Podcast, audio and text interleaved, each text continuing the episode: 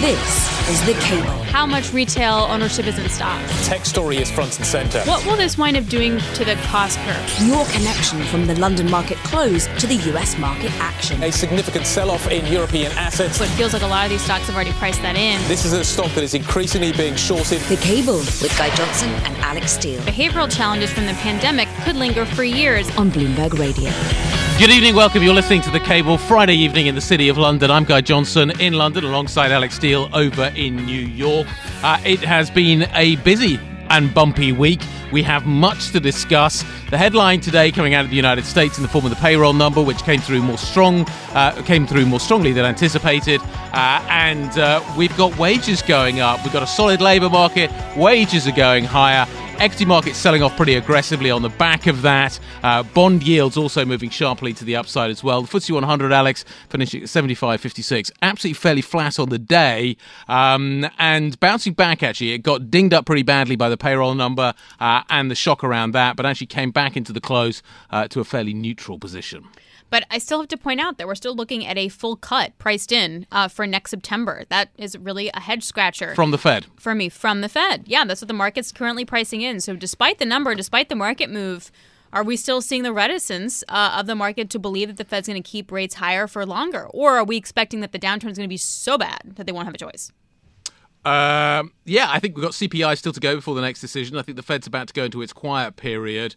Um, I think it's gonna it's gonna be an interesting few weeks. Um, the Fed keeps telling us that it's committed to, to raising rates, maybe not as such an aggressive rate, but it's still ultimately going to take them up to a fairly elevated level, potentially north of 5%. Anyway, we're going to catch up with Ira Jersey in just a moment. He is Bloomberg's chief US interest rate strategist to give us his take on all of this. Uh, we'll do that in a moment. Before we do that, though, we need to catch up on all the other headlines. Here's Charlie Pellet. Hi, thank you very much, Guy Johnson. Here's what's going on. John Lewis Partnership is teaming up with investment firm Aberdeen to build about a thousand new homes in and around London. The 500 million pound joint venture will see new homes built on the sites of Waitrose shops in the London districts of Bromley and West Ealing. The French energy giant Total Energy will be cutting investment in the North Sea by 25% next year in response to the expanded windfall tax announced by the UK government. Last month, the government raised its energy profits levy to 35% from 25% and extended it to 2028 in a bid to shore up public finances. The oil and gas industry had warned that the move would threaten development, with Shell saying it will reassess plans for as much as 25 billion pounds of investments. Families flying abroad for Christmas face strikes at Heathrow with baggage handlers set to walk out for three days just as the end of the school term triggers a mass exodus via the London hub. About 350 staff at Menzies Aviation, which provides ground handling services for carriers, including American Airlines and Deutsche Lufthansa, will strike from December 16th. That, according to the Unite Union, the action will affect three Heathrow terminals as workers push for a pay rise. That is the latest from the news desk. Guy Johnson, back to you now in London. Charlie Pellet, thank you very much indeed. Charlie, back in 30 minutes' time to update us on what is happening. Um, in the meantime, let's dig further into what we learned about the US economy today. US employers adding more jobs than expected, and wages surged by the most in nearly a year. Basically, what this spells is enduring inflation pressures uh, that certainly increase the chances of higher interest rates being delivered by the Federal Reserve. Is this, though, is this, though, the dreaded wage price spiral that central banks fear so much? Earlier, Alix and I caught up uh, with Julian Emanuel from Evercore ISI. When you think about it, going back to 2020 and 2021, the amount of fiscal and monetary stimulus put into the system was four or five times greater than we'd ever seen, including the financial crisis, going back to World War I, really. And when you think about that and the length of time it takes to unwind that, we shouldn't be surprised that there are still pockets of the economy 18 months later that are experiencing upward pressure strains. Think about break evens. Think about inflation expectations. If interest rate volatility does, in fact, come in, all of that's telling you this is not a wage price spiral. This is not the 1970s. Ira Jersey is Bloomberg's Bloomberg Intelligence's chief U.S. rate strategist. She joins us now to discuss the number and what it tells us about the U.S. economy. Do you agree with that, Julian? Wages are starting to rise. If this is a trend that continues, the Fed's going to be deeply unhappy. Yeah, I think it's a it, it's the the problem is is that look, this is one month, one number. It was though a blowout number, right? Six tenths of a percent increase in wages vis-a-vis the market's expectation of a three tenths is, you know, not something to sneeze at. But uh, you know, Jay Powell just on Wednesday mentioned, hey, wages in the service sector are continuing to rise, and that means that prices in the service sector might continue to rise. And when when you look at a lot of the details of the PCE data, the, the deflator data we received yesterday, goods prices are already moderating and and growing at a much lower rate, but services is is really what's going to be more sustainable and keep inflation way above the Fed's target. So mm-hmm. so I think this morning's data uh, uh, was was very telling, and certainly the the rate market is thinking, uh, you know, now pricing in again, yet uh, almost another hike after uh, after this morning's numbers. Uh, Michael McKee also joining us, uh, Bloomberg International Economics and Policy Correspondent, joining me now um, in the studio. Um, Mike, in order to avoid a wage price spiral, and I appreciate what Ira is saying that this was one number, we need that labor force participation rate to continue higher. It was for a couple months, right? What's going to make that move higher? Uh, well, Jay Powell kind of raised the white flag on that uh, the other day. Uh, he uh, Brookings suggested that maybe we're not going to see more people coming back into the labor force in uh, significant numbers because uh, the Fed has finally concluded that there were excess retirements during COVID. There was uh, excess mortality during COVID of workers, and there's long COVID, which is keeping as many as six or seven hundred thousand people out of the labor force. And so they're not really looking for that to be a solution anymore. I think they're looking for basically job growth to slow down uh, but at this point, as they look at the JOLTS data, it doesn't look like it's going to, and companies are having to pay up. Ira mentioned the service industries. Service providing industries uh, went up, uh, the average hourly earnings went up six tenths of a percent. That is uh, the highest yep. since early this year. Uh, goods producing only went up two tenths.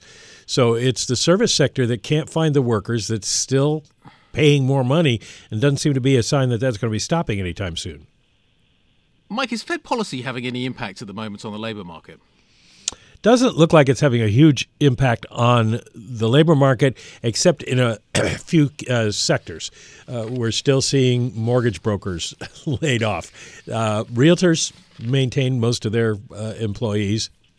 Uh, but uh, one of the interesting aspects of this report was 30,000 jobs lost in retail. Well, this is the time of year when you think they're going to be adding mm-hmm. people to their payrolls. And it may be that companies are just holding on to folks because it was so hard to get them. Oh, and so we may not see uh, big major changes in the labor force uh, going going forward. Ira, do you need to revise up your terminal rate at this point? I, I don't think revise it up because I, I'm still at five and a quarter. What I think is interesting today, Alix, is we're not back to where we were a month ago in terms of pricing for the mm-hmm. terminal rate. So, yeah, you know, let's first get there, right? Let's first get the Fed funds futures contract for next April below 95. We're still above 95, so that that's suggesting that we're not even going to have a five percent um, terminal rate, or, or you know, the upper bound will be five percent, but we're not going to five and a quarter.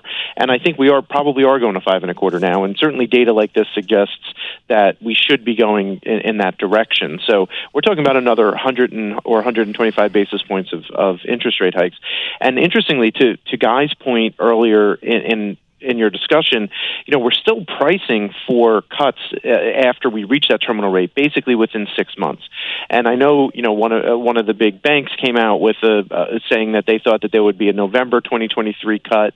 Um, I'm still very skeptical that the Fed is going to cut, even if we have a, a mild recession at the end of next year, because it's, uh, you know, I think at yep. this point the Federal Reserve really will want to keep um, rates at near the terminal rate uh, in order to ensure that inflation is lower, and and so I think that they're going to be a little bit more lenient on on, eh, or I should say that there's a higher bar for them to start cutting interest rates than there has been in the recent past, and the market's still pricing for 50 basis okay, points so, of cuts yeah, by next year. Well, okay, let's talk about that. The Fed is having very little impact, according to Mike, on the labour market. It also appears to be having very little impact on the markets right now, and I'm talking very near term.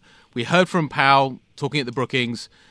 We've got data now, maybe kind of encouraging the market to to maybe get on board with what Powell was saying. But nevertheless, as you say, the current market structure is still probably not the Fed, the, the one that the Fed wants to see. What does the Fed have to do to convince the market that it's serious, Ira?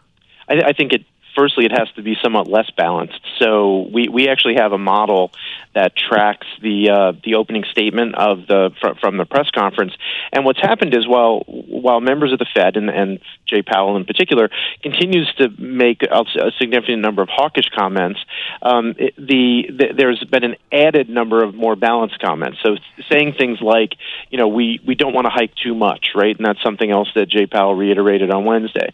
Um, the, the the problem with saying things like that is the market takes that as as that there is still is a Fed put on on economic activity and real growth instead of thinking about it that there's actually a, a more out of the money put on that and the in the money put that's that's already in the money is uh, is the high inflation call. So so so I think that the the Fed has to communicate a little bit more forcefully because the market continues to um, to take every single dovish note kind of with a with, with a I think an incorrect beta, but the, nonetheless, that still is the market psychology. Is if the Fed makes any dovish statement, it's dovish and good for equities, bad for and, and good for uh, for fixed income. But uh, so so I think Jay Powell just has to kind of understand that there's been a shift in sentiment that way from from financial markets. Well, can can I just ask uh, Ira this?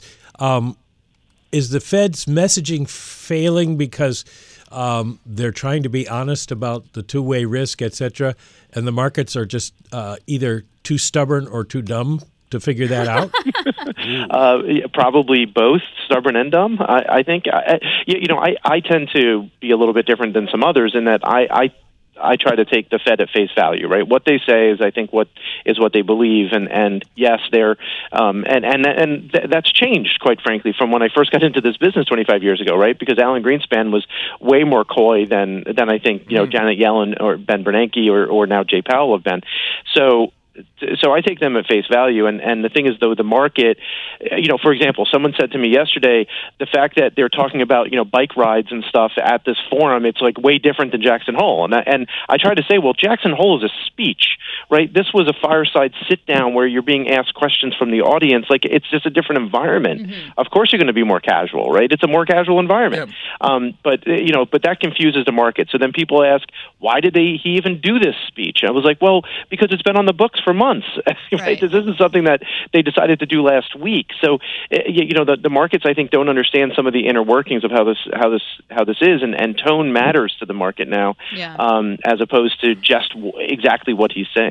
So, Mike, I, I'm reading a lot of 2023 reports that are talking about sort of maybe the first half versus the second half. And you could see a rally in the first half and then things get really bad and then you trough and then and then things are bad in the back half, but then you get a cut, etc. Are we looking at some some situation where the Fed's going to have to stay a lot longer and push that trough back back back back? Uh, well, the Fed would argue they're not pushing it back. They've always intended it to be uh, for a long time. You had John Williams the other day saying he thinks they'll hold the terminal rate through 2023 and possibly into 2024. The market is still trying to you know push that forward. Uh, somebody the other day uh, noted all of the 2023 outlooks coming out and say everybody's embracing the football cliche, a tale of two halves. Uh, mm-hmm. But uh, the Fed would say it's just a one one long half or one game without a, a middle yeah. for 2023. Although at the same time, and I hate to do nuance here, but uh, like the Fed, but um, they would say they don't. They're not going to guarantee that. They don't know because they don't know both how inflation how fast inflation is going to fall because it's an unusual situation and what other exogenous shocks we may get around the world from Ukraine or wherever. Mike, one final quick question: Does the Fed is the does the Fed not get the market? Does the market not get the Fed? Well, I'm I'm coming at it from the point of view of somebody who, who listens to every word every Fed official says, and it makes sense to me. Uh, I'm going to suspect that the market's not getting the Fed. Uh, both because they don't pay as close of attention and uh, because they're doing lots of other analysis, and because they are stubborn. And it, for most people, I think on trading floors, I mentioned uh, Alan Greenspan. He's a historical, dusty figure at this point mm-hmm. to anybody who's on a trading floor now. Uh, they just have known this uh, Fed put for the last yeah. 20, 30 years. Guys, really appreciate it. Really good conversation. Ira, Mike, wonderful uh, analysis. Um, coming up, we're going to stay a little bit in the jobs market and a little bit in politics. President Biden speaking earlier, um, saying that the jobs number was really good, that wages are growing, the economy is in a really good place. This is after making a historic uh, union deal to keep uh, the freight world, the trains running uh, as after union protests. This is Bloomberg. This is The Cable with Guy Johnson and Alix Steel on Bloomberg Radio. I'm prepared to speak with Mr. Putin if, in fact, there is an interest in him deciding he's looking for a way to end the war. He hasn't done that yet. That was President Biden speaking yesterday at the joint presser with uh, French President Emmanuel Macron, uh, talking about uh, Russian President Vladimir Putin. Um, it was the first time that Biden said that he would talk to Putin if Russia withdrew from Ukraine without mentioning the fact that Ukraine had to be at the table. So it raised a lot of questions like, is this a potential thaw in the relationship? You had a, a, Kremlin spokesperson said that Russia has no plans to leave Ukraine, but would still be open to negotiations. So we wanted to get a little bit of clarity here, plus some other things happening uh, in D.C. So Annmarie Hordern joins us now on the phone. Annmarie, what did you make of that statement uh, about Putin and Russia? Well, it was interesting because it also comes in the fact that he was standing next to Emmanuel Macron, who has wanted to be this peace negotiator since the war began. And also, he is talking to Putin in the coming days, and he said that. So this was almost Biden showing, I think, a little bit more willingness with his European partners to engage, but he made it very clear it would have to be with conditions. So he says he has no imminent plans to talk to President Putin, but he would if it meant that Russia was serious about ending this war and leaving Ukraine. Fact of the matter is, Russia is not serious at the moment. If you look at what's happening on the battlefield of leaving Ukraine, and also for Ukraine, that would mean all territory Russia leaving. And a lot of this has to then go back to 2014, the annexation of Crimea. Annmarie, is there is there any kind of line I can draw between what the president says and the concerns the Republicans have about the defense funding bill um, and providing arms, etc., for Ukraine? Is is there a is there in any way a domestic agenda to what the president is talking about?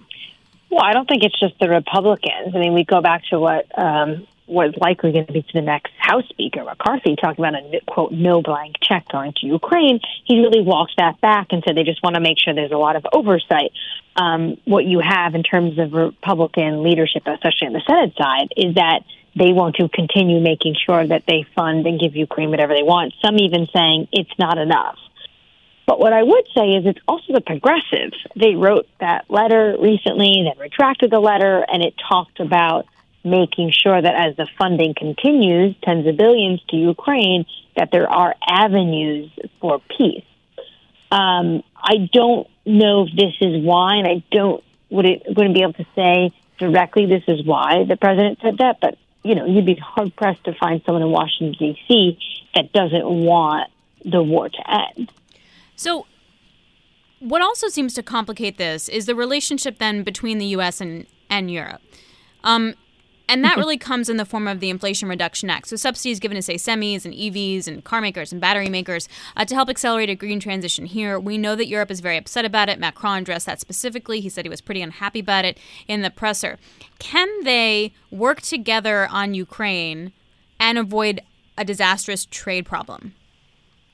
I think they can, but I do think that you have Russia, you have China wanting to divide the West, and they use these moments to do so. Look, look what the United States is doing, um, but it's hurting Europe. It's not just the Inflation Reduction Act. A lot of European officials are also quite irked about the CHIPS Act.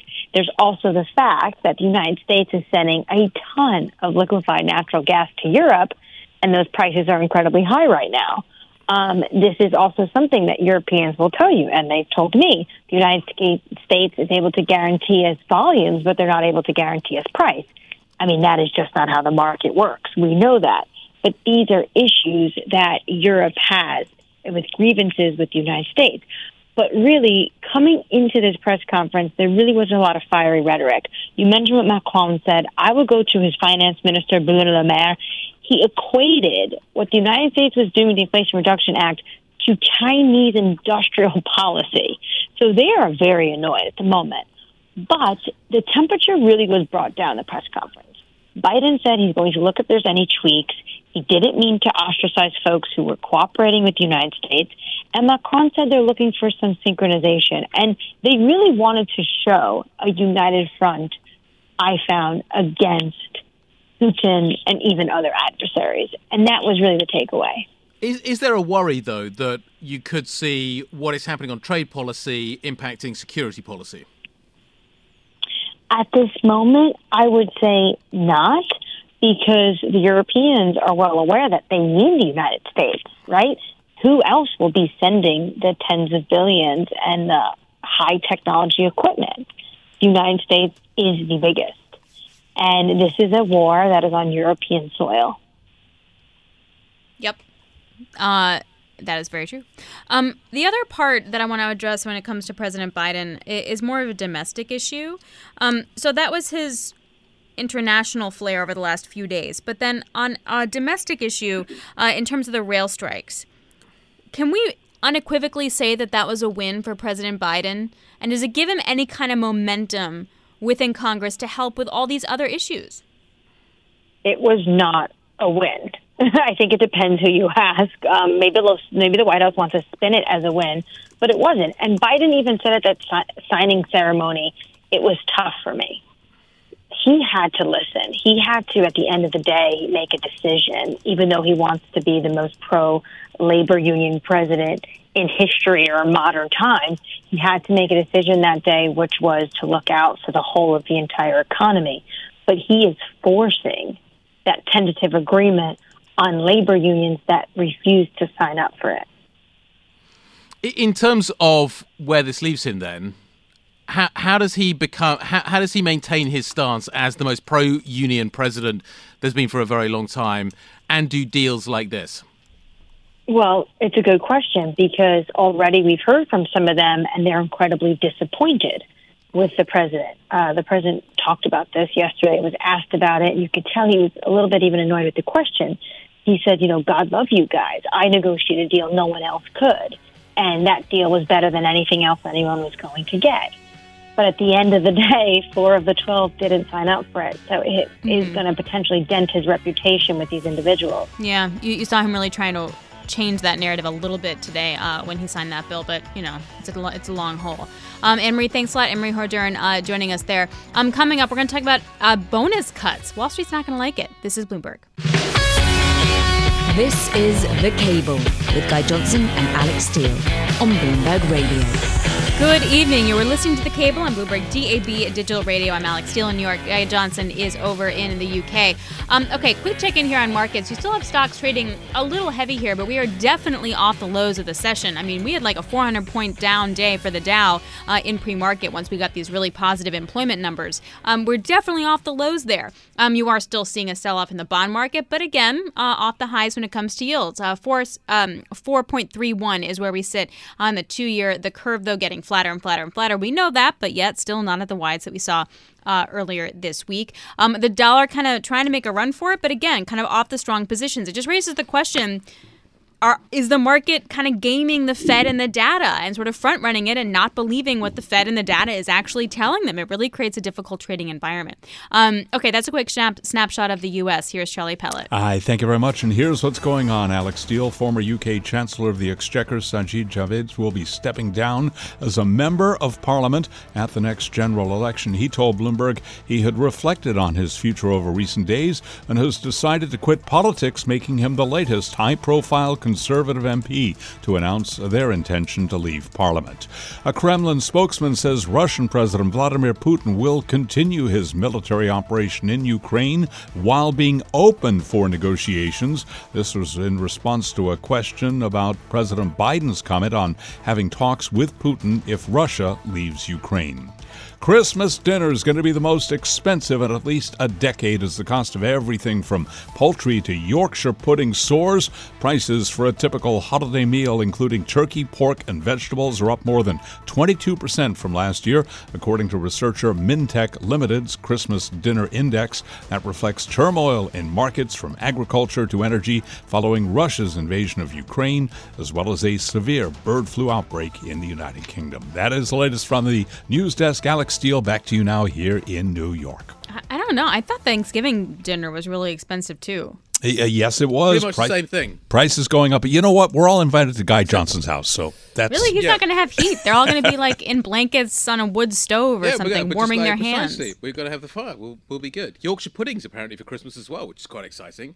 Don't normally have that, but if Charlie's Charlie's saying that we can have Yorkshire puddings, I'm definitely up for that. You without have a doubt. Year round, love Yorkshire pudding. Absolutely. This none, none of this actually surprises me. Um, well, let's get to what actually kind of surprised me today, and that's the rally that we saw uh, in Credit Suisse. Uh, that stock closed up about nine percent. Um, the ADR here in the U.S. is up by seven percent, um, ending its losing streak. Uh, as apparently the chairman says that the outflows that we've seen recently are now halted, and that liquidity is improving. Um, you had Francine Lacqua speaking with uh, Axel Lehmann, the chairman, about this, and then all the negative narratives surrounding Credit Suisse, and he really tried to drum up some optimism. Look, we had, uh, you know, beginning uh, beginning of the month, we had that social media storm that had a huge impact on, interestingly, not on the institutional side. You know, professional investors understood there was a lot of rumor spelling, but on the retail and wealth management side. So we reached out. We reached out to 8,000 wealth management clients. They are covering roughly 80% of the assets under management. We reached out to more than 24,000 uh, clients on our core market. So we intensified the dialogue uh, just to make sure they understand where we are and just to make sure we maintain the contact. But what was the feedback like? So if I'm a new client, if I'm an old client, why would I put 100 million with all of the uncertainty surrounding Credit Suisse? No, the feedback is quite astonishing. The, the, the clients still like us. They continue to do business with us. So we had basically zero, very few clients really leaving. They might have, know, in light of those rumors, withdraw, you know, some some money from us. But I'm confident. I have a lot of personal uh, uh, discussions with clients. I know from regional management, you know, that money, you know, when we do well, will come back uh, at least to a significant part. When do you think the outflows will stop? The outflows basically have stopped. What we saw is two, three weeks in October, boom. And since then, flattening out, they have stopped. It's gradually coming back, in particular in Switzerland. I mean, a number of analysts are also talking about, you know, what could happen to Credit Suisse. So, are, are you evaluating other strategic options given the share price dilution and, and, and the market reaction to your announcement? Look, when you step back, we do a capital increase now. In four working days, we will have 4 billion with a CT1 ratio of 14% or close to 14%. That is top quartile uh, in the uh, in the industry. So it's a really strong balance sheet to carry through that transformation we go. So we execute our plan. But why do shareholders not believe you? Why does the share price keep on falling? No, I think the shareholders, core shareholders, they believe us, uh, and they will exercise also their rights. The share price is falling, yeah, of course. You know, the rights issues are traded. The market tries to drive down uh, the price, which is logic, uh, but it's fully underwritten, will be done. So the volatility on the share price will continue until we are through that, uh, you know, uh, uh, capital increase. Then I think it will somewhat, you know, stabilize and probably, you know, we just move on from there. It's down six percent on the week. The share price. It's down massively already so far this year. Um, the the rights issues priced kind of in the two fifties. Stock's now trading at two ninety five. It got down into the two sixties. It's been a very bumpy week, Alix. As I say, the stock's down over 6% this week. It's down massively uh, on the year. Uh, I appreciate that, that Mr. Lehmann's job is to sound positive about the bank's prospects, but it has been a brutal week for that business. Yeah, and we were talking about that earlier. Like, at what point does the market cap just become so low that you get, someone else has to do something? I mean, I appreciate that we're still around nine billion, so it's not like zero, Yeah. but like, at some point, does it get so low that someone comes and buys it? I, I, I genuinely don't know.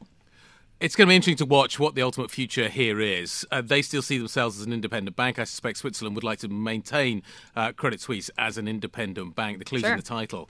Um, but but uh, he, he's assu- he's he's basically saying that everybody's going to exercise their rights. I, midweek, I just kind of wonder whether people were questioning that. Hmm. Yeah, it's possible. It's possible that he had to come out this hard uh, Yeah. uh, at this kind of week to say that. Um, anyway, how it evolves, I just don't know. Can't go to zero, so where does it get to? Um, okay, let's turn to other areas in the banking system, and that is Wall Street and bonuses. So, this is the time of year where you get nice, juicy bonuses if you work on Wall Street. Now, many Wall Streeters kind of knew that if you were in asset management or if you're investment banking, you might not do so well this year, and that's okay. You're going to have a bonus cut. What no one really expected was that traders who had a killer year are the ones that are actually also going to have a bonus pool cut. Um, and Shri Natarajan uh, learned that about Goldman Sachs. Uh, great scoop, good story, Shri. Um, did this surprise you? Did this surprise the traders? Actually, better And- question. And most certainly surprised them. And I think surprise would be a soft way to describe their reaction because honestly, there has been a bit of a backlash over what they've heard because Wall Street has a very strong pay for performance culture. When your revenue for the year is going to be up 15%, at Goldman Sachs, that trading division is going to post $25 billion for 2022 you could be forgiven for you could forgive the traders for assuming that they would have done okay with the compensation pool. Instead goldman sachs management is talking about slashing their bonus pool. Again all this is not to shed a tear for the bankers and the traders because even with a big cut in their compensation package they will be just fine. But it is an interesting window into the financial engineering and what goes into play behind the scenes when people are worried about expenses. When say at a bank like Goldman Sachs where you have a big division like their consumer operations which was a costly experiment and has left you with a big expense hole they have very few levers to pull to fill that hole. And acting on compensation is one such lever that might allow you to keep a lid on your compensation efficiency ratio, on your compensation ratio. That might allow you to preserve ground on your return on equity. But there has to be a sacrifice. And the sacrifice will be for these traders who were expecting to be rewarded and maybe not so much anymore. Um, it's not just Goldman Sachs. Apparently, JP Morgan, Bank of America, Citi, all looking to, to slash bonuses. In aggregate, what does this tell us about how Wall Street sees next year? So let's zoom out a little bit. What happened in 2020 and 2021? That extraordinary government in intervention, central bank intervention, led off to this flurry of deal making, led off to this big, expansive growth in asset prices. You had big gains, revenue records, and everyone was paid massively, the most in over a decade. Some of that is now starting to reverse. Deal making is off its high asset prices have gone down. So there are parts of big banks where divisions that were really performing well last year are not there anymore. And therefore, you will see management when they look at the broader pool that they will have to make cuts because that's part of the cycle. When when the business is great, everyone's paid well, and when the business is down, you will not have a lot of happy faces in there. Shri, for Goldman, though, in the trader situation, that in some ways is unique and in some ways really about Goldman. If I'm a trader and I'm mad about that, where do I go? Do I go to another bank in their trading unit? You, you can't necessarily get grumpy and walk across the street to a rival bank because a rival bank is perhaps dealing with some of the same dynamics. Of hmm. course, may not have the same idiosyncratic issues like Goldman Sachs, but they'll still have the pressure to keep a lid on expenses.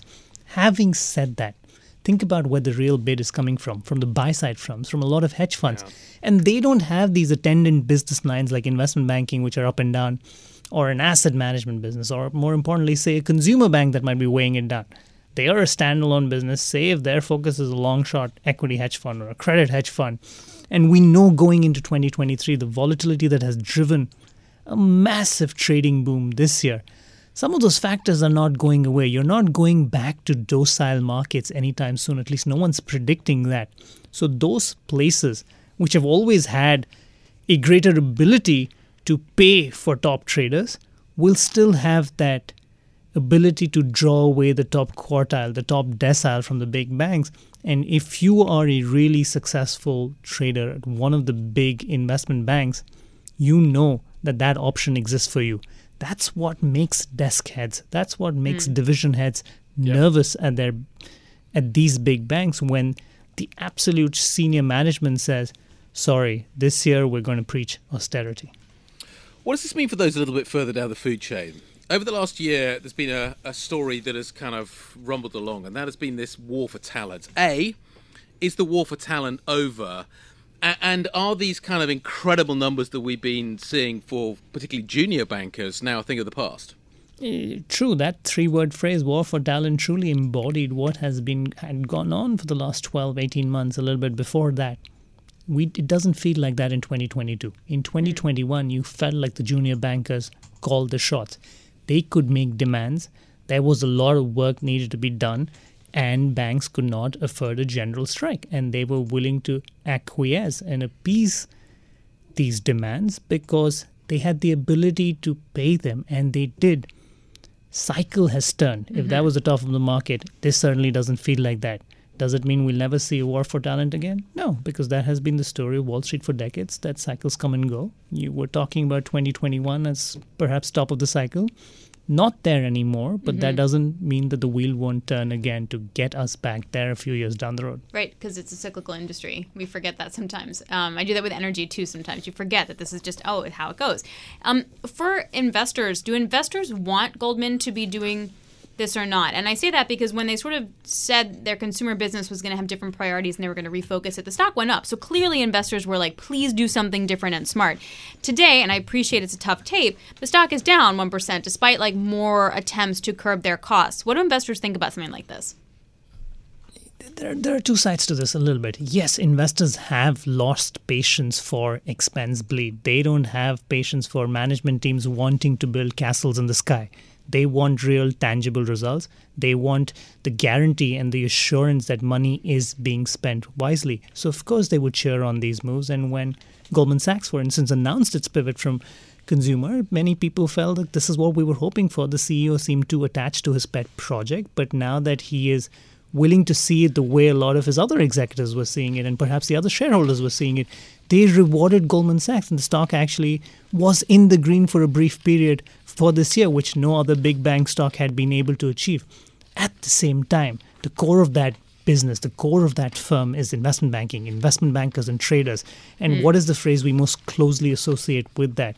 The most important assets at those places tend to walk out the door every night. So you want to make sure these rainmakers are kept happy. Mm. And that is a factor that will be true in up markets and down markets. So it's it's a delicate balance that they have to strike between achieving their targets while keeping their workforce happy because you cannot afford to screw it on either front. That's fair. Yeah. yeah. Well said. wise okay. words. Mm-hmm. Wise words from Sri Natarajan. Great, great reporting earlier. Right, absolutely fantastic. I have to say, everybody paying attention uh, to this story. Uh, bonus season could feel a little bit different this year at Goldman Sachs and at other banks, of course. Um, Christmas is coming. Maybe the goose isn't getting fat. Anyway, up next, uh, we'll continue to talk about what's happening in these markets. That's next. This is Bloomberg.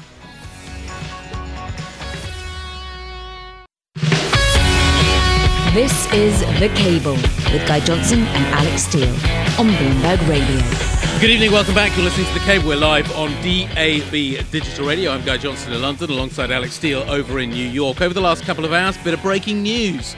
The European Union finally, after weeks of negotiating, uh, has agreed a number at which it wants to cap the price of Russian crude. That number is now $60 a barrel, uh, and the Poles and some of the other Baltic countries have also insisted that there is a mechanism by which that number can be changed on a two monthly basis. Um, Will this have any impact? Currently, Russian crude is selling at below that price. Um, we seem to be in a situation where we're trying to manage the amount of money that Russia can make, but ensure that Russian crude continues to flow onto global markets because right now we're a little short of crude. This comes ahead of an OPEC Plus meeting this weekend as well. There is much to talk about in the crude markets. Uh, Fernando Valle uh, joins us now um, to give us his take on this. Bloomberg intelligence analyst, oil analyst. Um, Fernando, let's first of all talk about this oil cap that, that the Europeans have come up with $60 a barrel. What impact will that have? Okay, I think as you as you said, Russia is already receiving a lower price than that, around a thirty dollar uh, barrel discount from Brent. So it has really very little impact. Uh, even if you expected that uh, Brent prices to, to go much higher from here, uh, we think that it has it has very little impact. Most of the, these cargoes are being snapped by countries that wouldn't really observe those caps uh, to begin with. Uh, and and uh, Vladimir Putin has said he doesn't want to deal with with countries that would uh, put on those caps to begin with. So there's a question of whether there would even be uh, a commercial terms to be agreed upon. Do you think that Russia retaliates in a more meaningful way here, or is sixty dollars enough to sort of push that to the side? I think Russia's main uh, weapon in retaliation would be on natural gas, uh, especially as we've seen much colder weather in the northern hemisphere. So uh, I, I, think they, they won't do it on the oil side per se. It's something that it's easier for Europe to to to to replace. Uh, but natural gas, we've seen waning supply already, and now that we are in in the uh, in the midst of winter, they have a lot more power to use that to their advantage. Um, I thought a lot of the gas had already been cut off, which is kind of not. We're still seeing some supplies coming through Ukraine, but Nord Stream one, Nord Stream two, no longer functional. You're seeing some coming uh, up through the through the southern routes. How much power and uh, how much power does Russia still have in terms of the nat gas market? Uh, they still have considerable power, especially in Eastern Europe and, and Southern Europe, as you said. There are still uh, volumes that go to Hungary. There's still volumes that go through Ukraine and to, to Southern uh, Southern Europe. Uh, and and it's it's a, it's not as fungible a market as, as crude oil, but it is still uh, because Europe is as connected as it is. Uh, it's still an important market, and it's still an important way of controlling that market uh, because then those countries would also start consuming alternatives. Uh, and those alternatives aren't just natural gas per se, there would be coal, uh, it would be potentially even fuel oil, depending on the, the level uh, uh, of desperation. And then there's the question of whether some of the inventories are going to be tapped. Uh, the European natural gas inventories will be tapped if those countries need uh, need uh, natural gas to replace Russian supply. So I feel like that doesn't leave us feeling pretty positive. So the, the scenario that $60 is enough for Russia to sell its oil to Asia and the Middle Eastern oil gets redirected to Europe and everyone's kind of happy. That's not does sound like you think that's going to happen. Yeah, I mean that's what's already been happening, and uh, you're, you're essentially placing a cap that's above the current price that they're receiving anyway. So you know, there's very little uh, effect that it could truly have. It's it's a nominal it's a cap above the the, the price. So, uh, yep. you know, if Russia was to pay uh, European countries uh, receive sixty dollars, they would they would be happy. It would be uh, a higher net back than they're currently getting. Uh, they're probably getting closer to fifty five, uh, and you know, cheaper transportation cost than it, it would be to to Asia. so, it, you know, it, it, does very little to change to change the current dynamics. OPEC Plus meet this weekend. They're going to do so virtually. Can I assume that as a result of meeting virtually, that we won't get much change here? Yeah, I think that's a fair statement, especially after such a large cut. Um, and then we have all the expectations of China finally reversing the COVID zero policy. Uh, they, they, they, it would be very drastic for them to announce another cut, even though we've seen a drop in oil prices. It would be very drastic to see a uh, another cut on, on the heels of a 2 million barrel a day allocation uh, cut. Uh, the production's already down about 1 million barrels. Exports are down a lot less because uh, the, the, the summer burn has ended. Uh, but still, I think they, will probably just hold still right now. Um, or do you think they're more worried about the supply picture, aka Russia, or the demand pic- picture, aka China, or actually the global recession worry picture? I think the latter is probably the, their biggest worry. Uh, you know, the, the Russia part, I think it's temporary. They, they, they, they'll still struggle to maintain production um, because of the lack of capital in, uh, with that, with Western sanctions in place and the lack of services as well. So that part, part of the equation is a temporary shift. Um, but then the global recession, I think, is the biggest fear what does that mean for, for crude demand over the next couple of months? Even if China does come back, and we've seen a surge in uh, imports of crude into Asia, uh, how sustainable is that if the, the economy there slows down significantly? All right, Fernando, really appreciate it. Thank you so much. We'll be watching all of that very closely. Fernando Valle joining us from Bloomberg Intelligence. Okay, that week happened. Yay, we got through it. Um, so coming up, I'm obviously watching what's happening in the, in the market, but also politics. I hate to say it, but we have the Georgia runoff uh, early next week. So just sort of getting What through that that, will feel like a big win. So that's that. That we didn't get the vote was too close. They're having another go, basically. Yes, and uh, this. Well, we already know that the Democrats keep the Senate, but this will either hurt or help uh, them at the end of the day. But it's going to be a slog. It's going to be a really big slog. Okay. Alix loves talking about politics. It's going to be a really big week. I don't mind politics. I don't like talking to politicians. That's that's my distinction. Anyway, that's what I'm looking for. What are you into for next week? It's going to get cold next week, actually. I think that's going to be something you want to pay attention to. I know I love talking about the weather, but the weather is about to turn significantly colder in Europe, and I want to see how gas markets react. I want to see how Europe really deals with its first big test uh, of cold weather, because we've been waiting for it. We're about to get it. Have a great weekend, everybody. This is Bloomberg.